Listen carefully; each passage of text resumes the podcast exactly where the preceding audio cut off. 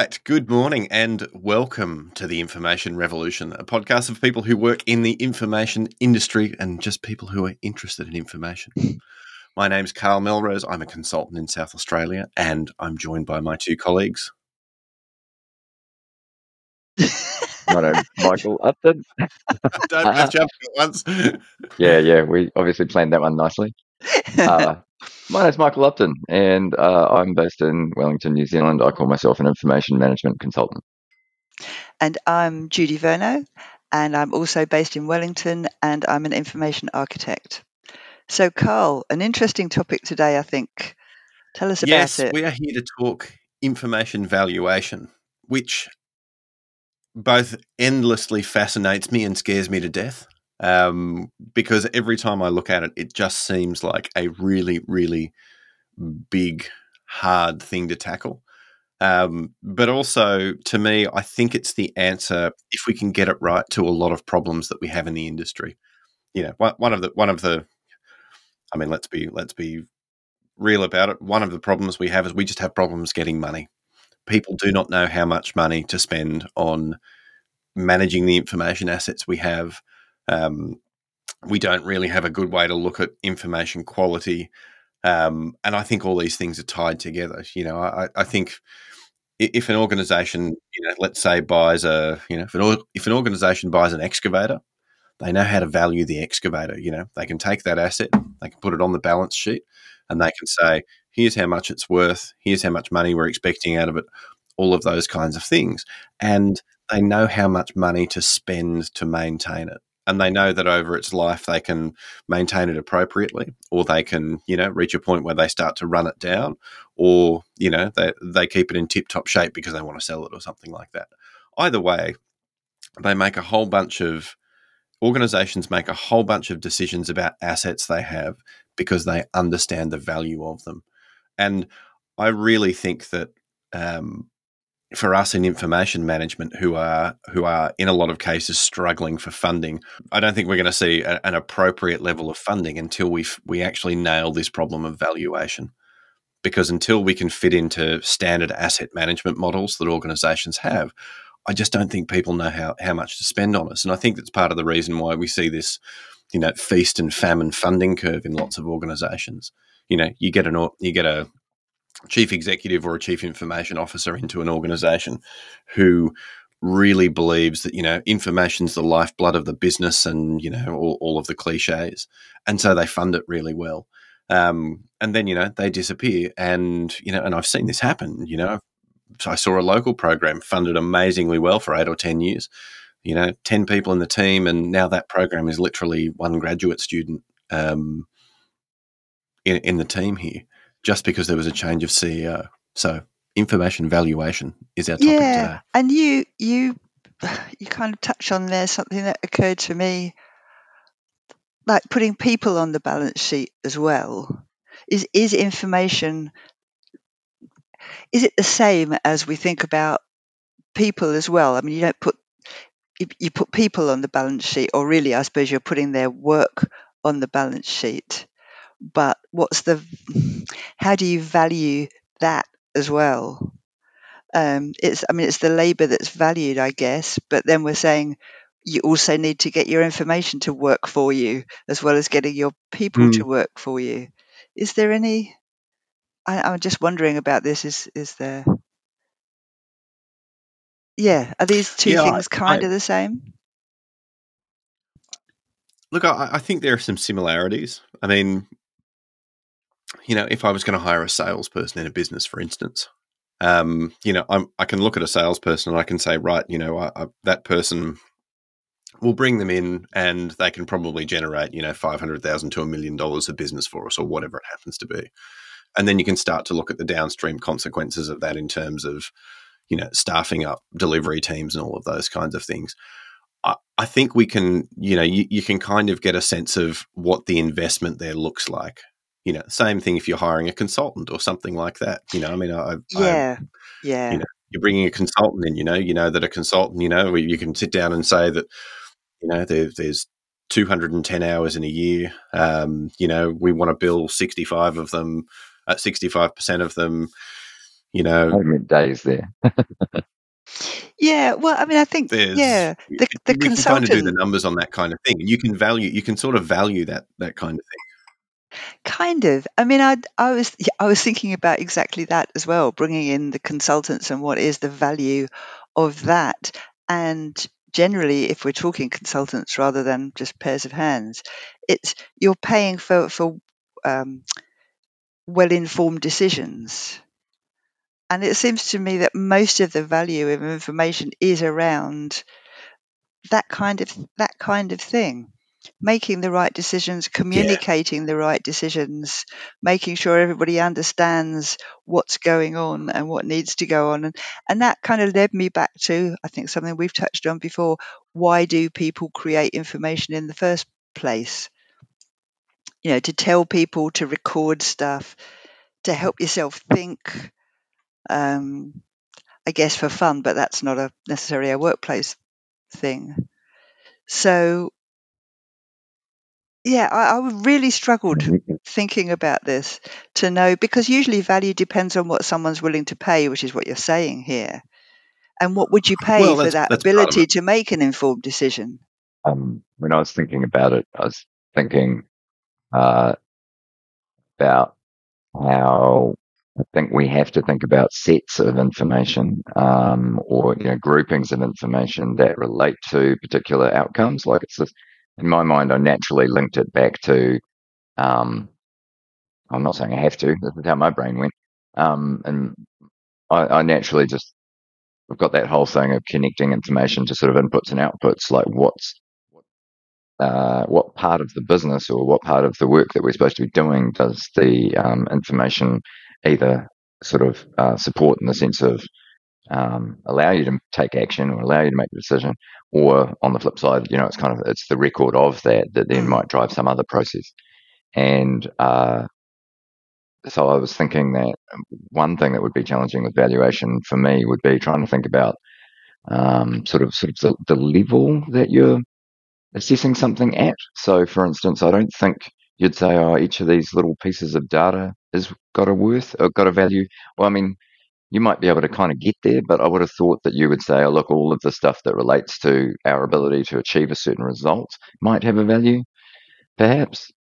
Um, yeah, but I mean, I, I too found it pretty tricky just thinking about it, and I do totally understand why we're here talking about it because Mm. you know over and over I do see that thing where basically um, funding is driven either by particular personalities or driven by um, a reaction to something going horribly wrong, and you get that boost for a bit that fades. Yeah, Yeah, and that's really, you know, like I, I always come back to the DIKAR model, you know, and I think that's a useful Mhm. thing yeah, in these conversations. You know, it, it's what's the result we want, and how's it, how does the quality of the information that we have Mm.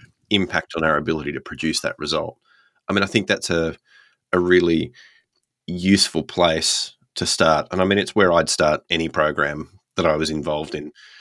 You know, if I could, what's the result we're trying to produce, and how does the quality of our information help us help us do that? Um, and and Michael, you absolutely nailed. So one of the things I've been the the the challenge that everybody seems to be having. One of the things I've been doing during the week is actually starting to review some of the academic stuff about information valuation. And w- what's really interesting to me is that you know they they sort of they sort of fall into you know there's a they sort of fall into three categories. I mean, I think there's just something about people. We really like having three categories. Um, but I've, bet, I've bumped into a bunch of papers and, and, and they all come back to three, three core, three core categories. Um, even though the three categories are different across some of the papers, it's kind of like, you know, people, people just like things in threes. Um, but the what's really interesting is reading them all. There's a, there's an assumption of homogeneity about the about the information that underlies them, which, just sorry, which just means that there is an assumption that the information is all relatively the same in some kind of way. So people keep trying to adapt economic and accounting models to ma- to measure the value of information, and it's like they're, they're kind of looking at it like. Um, excavators. You know, we've we've bought. I've got excavators on the brain because I have a three year old. Um, we have, you know, they're, they're valuing information like we've got a thousand excavators here and we want to value these thousand excavators. And, you know, we can do that via either duty, as you said, you know, that, that how much you can sell something for, you know, that that's the market model. Um, or there's the, you know, how much it cost us to buy it. So there's a, a, historical cost idea. And then there's some idea about utility as well, which is, you know, how much it can drive our business. That's that's pretty much what the models fall into. It's pretty much those three categories or, or variations of them. But the, the thing that's really interesting and, and the reason I think people have struggled with this is that I mean, I, I think that that approach will get you so far you know, I don't think the market valuation method, particularly for the kinds of clients that we work with, is just, you know, there's a big open data movement in government at the moment where, you know, they're trying to open source a lot of, you know, just sort of basic anonymized data sets and those kinds of things. But I feel like that's been dying down the last couple of years. So, you know, the, the, the market value method there probably isn't really useful. Um, the cost method too. I mean, realistically, the cost of capture for most of the data that we work with at the process level is actually huge, you know, compared to what we'll do with it across the rest of the life cycle. So, you know, I feel like if we value the data based on the cost and we worked with it based on its cost, I think we'd probably overvalue it. Um, but utility as well, I think that's kind of where we, we need to operate. But as I said, as I was you know, keep getting halfway through a thought and moving on to the next one. Sorry, tired. Um, we the assumption of homogeneity there is the problem. We're assuming we've got a thousand of the same thing when the problem with information is you, it's more like trying to value keys. This is the kind of this is the only analogy that I've been able to get to. You know, we've got a thousand keys here and we're trying to value them, but the problem is that those keys only open a specific lock. And so what we're actually trying to do is understand the value of, of opening those thousand locks.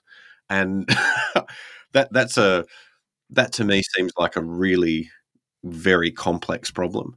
Um, and what it, what it comes down to for me is that you know I'm going to do some work in this space over the next you know couple of months because I just find I've got some time, um, and I think what it really comes down to is understanding. We've got to understand the sort the, the key scenarios that we're going to deal with, and how exact you know, and what the value of the the information is. You know, what the value of a complete information set is in those situations. And you know, the ones just because you know we we do a lot of work with government, the ones that spring to mind are administrative and legal reviews.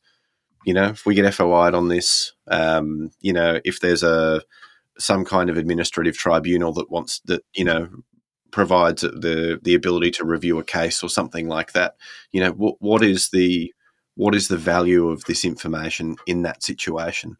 Um, and I think you know we've got to move on there. One, one thing I'm and I'm I'm really I'd really love to go and do some work on as well, and I'm going to approach some local government about this sort of thing. Um, you know, in local government, you've got the concept of the NAR, you know, the name and address register, um, which is kind of like the core data set that pretty much everything else hangs off. You know, once, once you've got once you've got someone in your, in the NAR, you've got their address. You know, you know they're a resident slash ratepayer. You know, all of the entitlements for service that they kind of have hang off that little piece of data. And so, what's the value of you know an accurate NAR. And you know what's the value of being able to understand you know somebody's history as they as they are working with your your local government? So i want to go out and actually ask some ask a lot of people in local government these sorts of questions and try and figure out what those utility type models of valuation look like.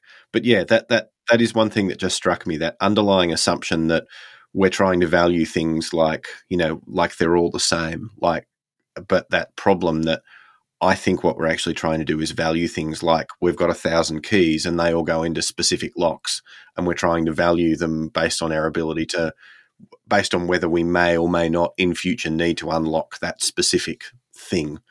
And I think that's a, I think that's the challenge for information valuation. Key scenarios in more than one sense. Way. Yeah. yeah. Very Sorry, dumb jokes aside. Well done. Um, I certainly was thinking fatherhood. dad jokes without being a dad.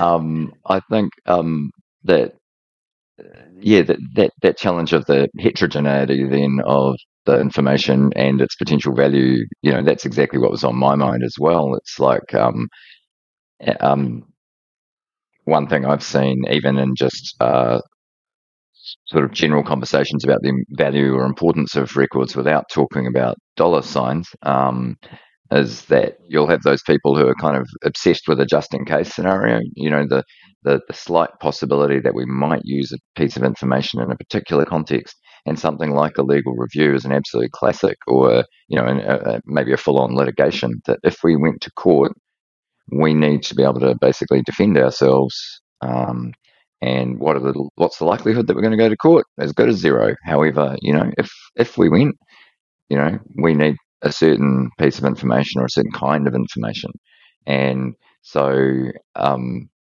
I I just have no experience with how organisations think about those kinds of risks and how to assign value to that. You know, assign yeah. value to a mitigation for a, a an unlikely yeah. but possibly high impact thing. That's and so that's obviously much harder to assign a value to than information about what we might call casework, for example. You know, everything that IRD needs to know about someone paying their tax or not paying their tax, or or government departments yeah. who do permissioning, or you know those kinds of things. Keeping keeping track of transactions, I guess, of one yeah, kind or another. Yeah, that kind of mm. that kind of information or data is obviously crucial to everything happening according to requirement or law or whatever it is. That must be possible. Well, I can say that must be possible to put a value on, but then how would you do that? I still don't know. I mean, it's it's what so, happens when so, you don't have it. When you don't have it, things are going to fall apart. What would the costs be of not having the information? Yeah, exactly, exactly. This is the either in loss of revenue or well, yes, that's, that's, a good that's a good point. What, one of the things I'm going to go and do over the next couple of weeks is I'm, I'm going to go and learn a there's a RiskMat um, quantification methodology called FAIR, which is factor analysis of information risk. And basically, what you do is you go through and you kind of you you, you look at loss events and how often they actually happen, oh. and you extrapolate from that, you know, on a sort of statistical basis. And what it's designed to try and do is get past you know the the problem of you know the business impact levels. Um, where you know people sit down and go, oh well, you know this is a medium risk and you know has a medium you know consequence, so you know we're going to rank this as medium. When what the hell does that actually mean? Fair try, fair tries to get people down to actually do, you know some quantitative data about what the actual impact and cost of that that that event is. The comments that that you both made earlier um, about whether you know whether we need this thing, um, you know, the the relatively small chance that we'll need it, and those kinds of things. I mean, I think I think they're spot on. I think the challenge is that we keep going to our organisations and saying we want you to spend a million bucks a year. And you know, I mean, you think about an EDRMS for a for a decent sized organisation let you know you got a couple of you got a couple of thousand staff, so you've got licensing, you've got servers, you've got personnel to maintain it, you've got upgrades and those kinds of things. I mean, you really don't get much change out of you know somewhere between five hundred grand and a million dollars a year.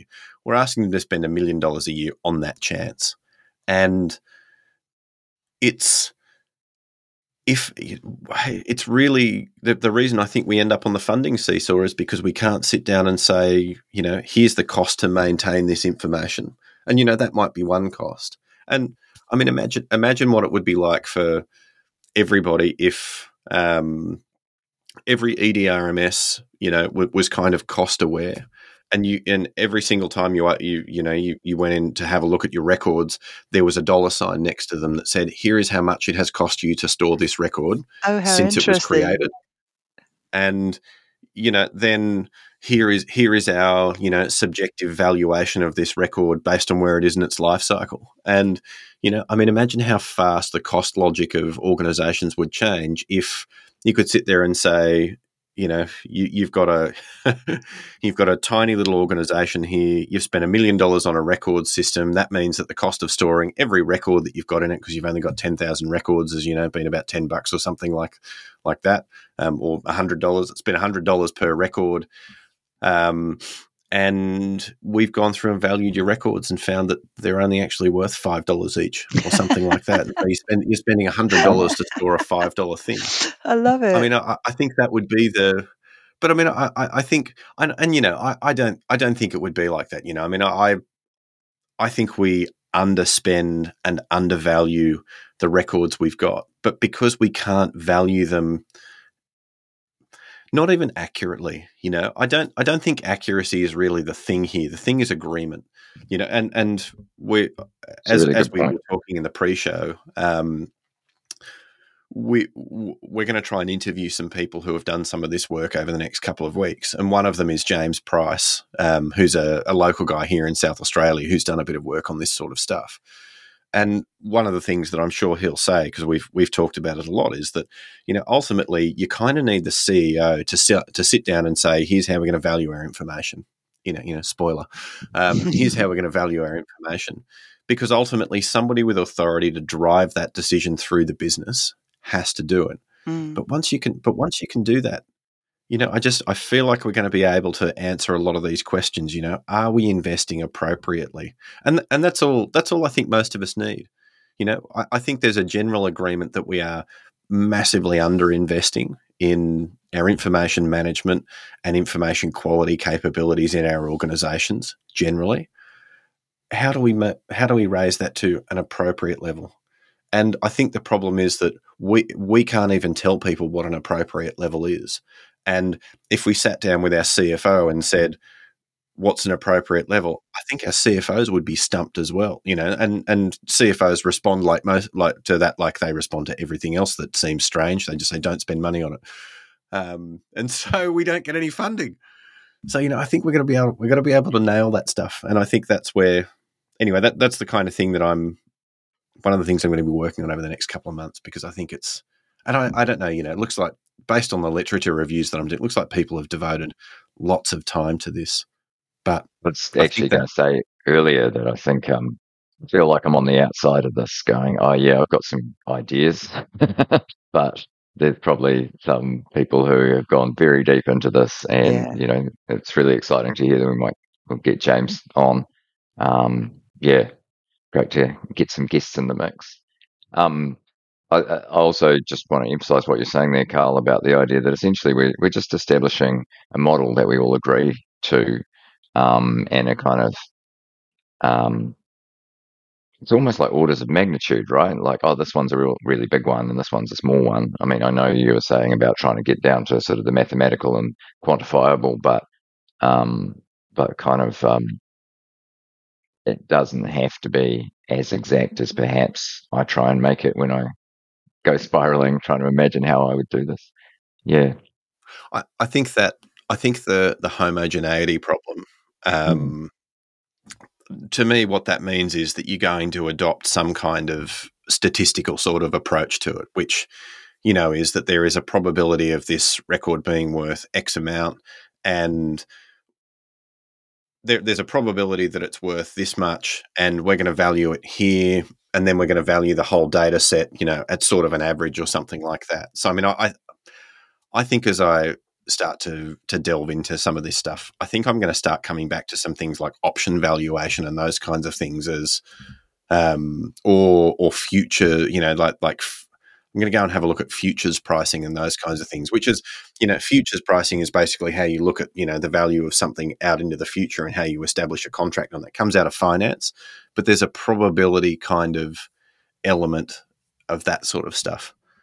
And I think that's the place I'm going to go and look. And yeah, as you say, you know, the the however however you value the information, the point is that our organization agrees and we agree that this is how much yeah, we're going to value yeah. so that we know we have a common basis for discussion.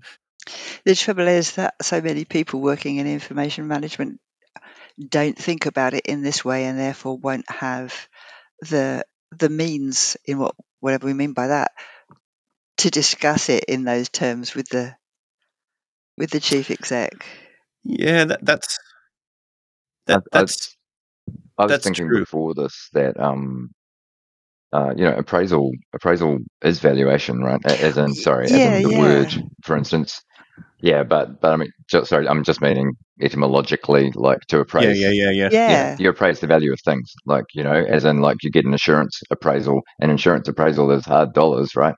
Versus we have talked about appraisal and apply, you know, and work with this concept of appraisal that is not connected to economic value, um, except in the sense of like in a, a really big way of sort of going, oh, these things are economic value to this government, um, you know, or to the citizens of this government or something, but not. Um, um, I mean, maybe economics even the wrong word. I just mean sort of financial uh, internally, mm. you know. And it, um, information asset registers usually record the value, don't they? They usually say high, medium, low, or the ones that I've worked on do anyway. Yeah. So there's some um, judgment around the, the it, but not, not dollars. Quantifying it. Yeah, yeah. The problem, with, the problem with high, medium, low is that you know find me a financial valuation model and you know you you bump into things like net present value which is you know what are all of the future cash flows that we expect you know from from this in terms of money coming in and to this in terms of money Yeah. going out